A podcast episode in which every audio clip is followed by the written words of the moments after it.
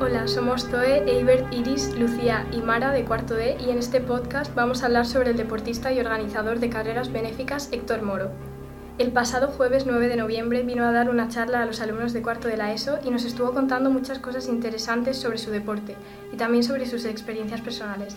Y descubrimos que es una persona con una gran empatía y determinación, que aprovecha su talento para ayudar a las personas.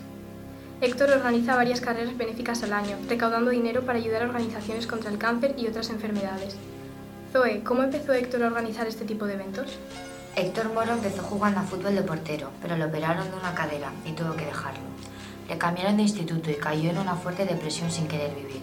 A esto se le sumó el fallecimiento de su abuela y tuvo una época muy mala. Empezó a salir y a beber y con 17 años ya comenzó a trabajar. Su forma de vivir no le gustaba nada, ya que había dejado el deporte. Se había dejado llevar por los vídeos y no estaba teniendo una vida sana. Entonces decidió cambiarlo cuando fue padre y hoy en día tiene una nieta de 5 años. Héctor nos habló mucho sobre una chica llamada Clara. Iris, ¿podrías contarnos algo sobre ella? Bueno, Clara era una chica muy muy importante para Héctor. Ella siempre decía que él era su héroe. Héctor conocía a Clara en una tienda de deportes de la cual su primo era representante, así que fue por casualidad, una gran casualidad. Clara vivió en la calzada durante toda su vida con sus padres, pero a sus 16 años le surgió la fibrosis quística, que es una enfermedad hereditaria que causa graves problemas en los pulmones, el sistema digestivo y otros órganos. Luchó mucho tiempo hasta que un día por fin avanzó en la lista y le hicieron un trasplante de pulmón, pero por desgracia falleció por una infección en el quirófano a sus 22 años. Dejó un gran vacío en el corazón de sus padres y de mucha gente. Y tras eso, sus padres no podían soportar tantos recuerdos físicos aquí, en la calzada, así que se mudaron a Tenerife. Lucía, Héctor también nos contó que tiene publicado un libro sobre él mismo. ¿Lo has leído? ¿Podrías contarnos algo sobre él? Efectivamente, no lo publicó él, sin embargo. Se lo regalaron sus amigos cuando cumplió 42 años y 195 días, que es la distancia que se corre en una maratón.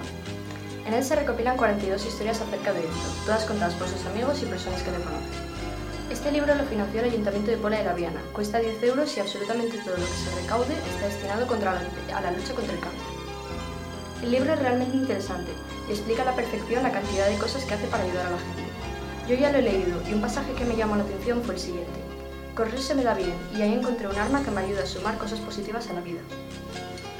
Eibert, ¿qué datos interesantes nos comentó Héctor desde el punto de vista del deporte? Su primer reto fue cuando le detectaron un cáncer terminal a su padre y corrió desde Pola de la Viana hasta los lagos de Covadonga y después bajó hacia la cueva de Santina, 101 kilómetros en total. Uno de los datos interesantes es que siempre que hace carreras espera 30 segundos desde que empieza la carrera para darle ventajas a los corredores y que cada persona que adelantase donaba un euro al Instituto Oncológico de Asturias.